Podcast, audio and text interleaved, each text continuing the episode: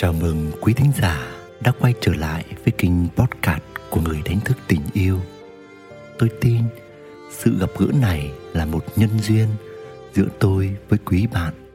Vì vậy, xin được gửi trao những hạt giống tốt lành và yêu thương đến quý bạn qua những lời tâm tình và chia sẻ của tôi dưới đây. Và ngày hôm nay với chủ đề Góc nhìn ly hôn à ký thôi, đợi chi nữa. Tôi hy vọng mình sẽ gợi ra được một góc nhìn để giúp bạn chạm được sâu hơn những kết nối bên trong của chính bạn. Xin mời quý bạn lắng nghe. Khi đứng trước một bất ổn nào đó, có phải bạn mong muốn giải quyết thật nhanh vấn đề đó cho xong? Đương nhiên giải quyết vấn đề là việc cần làm, nhưng nó cần diễn ra theo tiến trình tự nhiên. Việc chúng ta muốn đẩy nhanh việc giải quyết nói lên rằng, ta muốn chạy trốn, ta muốn chối bỏ, muốn gạt đi một trải nghiệm mà lẽ ra chúng ta phải đi vào trọn vẹn cho tới lúc thấy được ý nghĩa, bài học và bình an đích thực với xã hội hiện tại. Cái nhìn về ly hôn được cởi mở hơn, ly hôn được nhiều người chấp nhận hơn. Thậm chí, ly hôn trở thành một lựa chọn đầu tiên của không ít người khi cuộc hôn nhân của họ phát sinh vấn đề. Họ muốn ly hôn sao cho nhanh, ký giấy liền liền cho lẹ, dọn ra khỏi nhà cho mau chóng, chấm dứt những cuộc cãi vã không hồi kết dừng lại việc phải nhìn thấy bộ mặt không thể người nổi của đối phương. Cắt đứt mọi thứ cho nhẹ người. Với góc nhìn của tôi tôi thấy rằng đây lại là một biểu hiện rất dính mắc và thực sự thiếu bình an nội tâm. Hoặc người ta vin vào tờ giấy đăng ký kết hôn vin vào thủ tục ly hôn dườm già để tiếp tục tù ngục nhau mà không chịu giải thoát cho nhau. Hoặc người ta sẽ đẩy nhanh mọi thủ tục để cố gạt đi điều khiến người ta quá nặng lòng, quá đau đớn. Nhưng chúng ta có nhìn ra không? Rằng gánh nặng đó làm gì có thể cất khỏi lòng họ, chỉ thông qua một tờ giấy ly hôn đã được pháp luật công nhận. Ngược lại, nếu lòng ta đã thực sự chịu đặt xuống gánh nặng đó, chịu buông bỏ những đớn đau đó và cho phép mình nhẹ nhàng, bình an, thì dù ký giấy ly hôn hay chưa ký thì có gì quá quan trọng.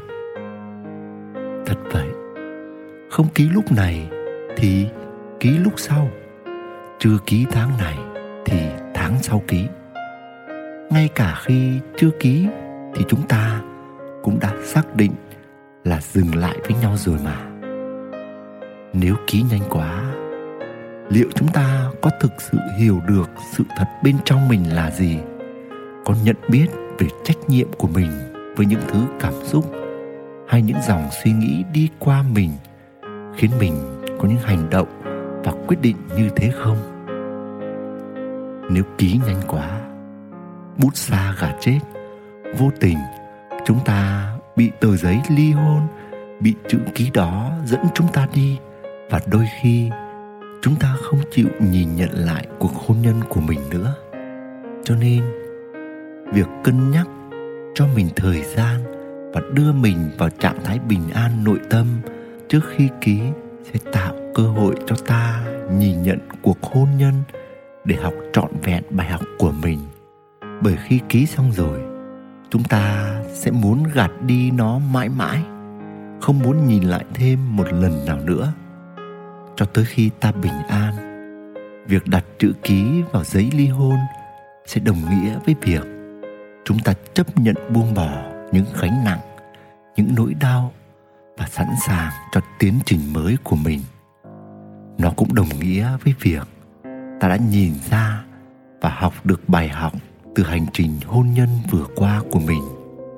Vì vậy, nếu không phải vì người kia ủ mưu, khiến có gì đó bất ổn cho bản thân mình trong các vấn đề liên quan đến tài sản, con cái hay bất cứ điều gì khác, nếu thực sự chúng ta thấy bị đe dọa bởi người kia, thì việc cho mình có thêm thời gian trước khi ký giấy ly hôn sẽ giúp chúng ta đi trọn vẹn bài học của mình cho mình thêm thời gian.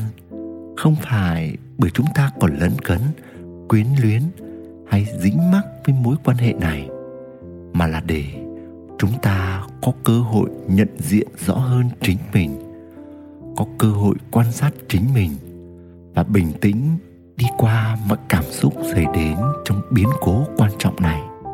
Từ đó, ta thấu rõ hơn chính mình thấu rõ động cơ thực sự của mình trong ly hôn. Và nếu đó là một lựa chọn phải làm, chúng ta sẽ dễ dàng cho phép sự chữa lành và sự bình an đến với mình sau những ngày dông bão. Nguyễn đức quỳnh, người đánh thức tình yêu. Quý thính giả đang nghe trên kênh podcast của người đánh thức tình yêu, hy vọng quý bạn đã có những phút lắng động và bình an. Chúc bạn luôn nhìn thấy ánh sáng phía trước soi rọi cho những nẻo đường mà bạn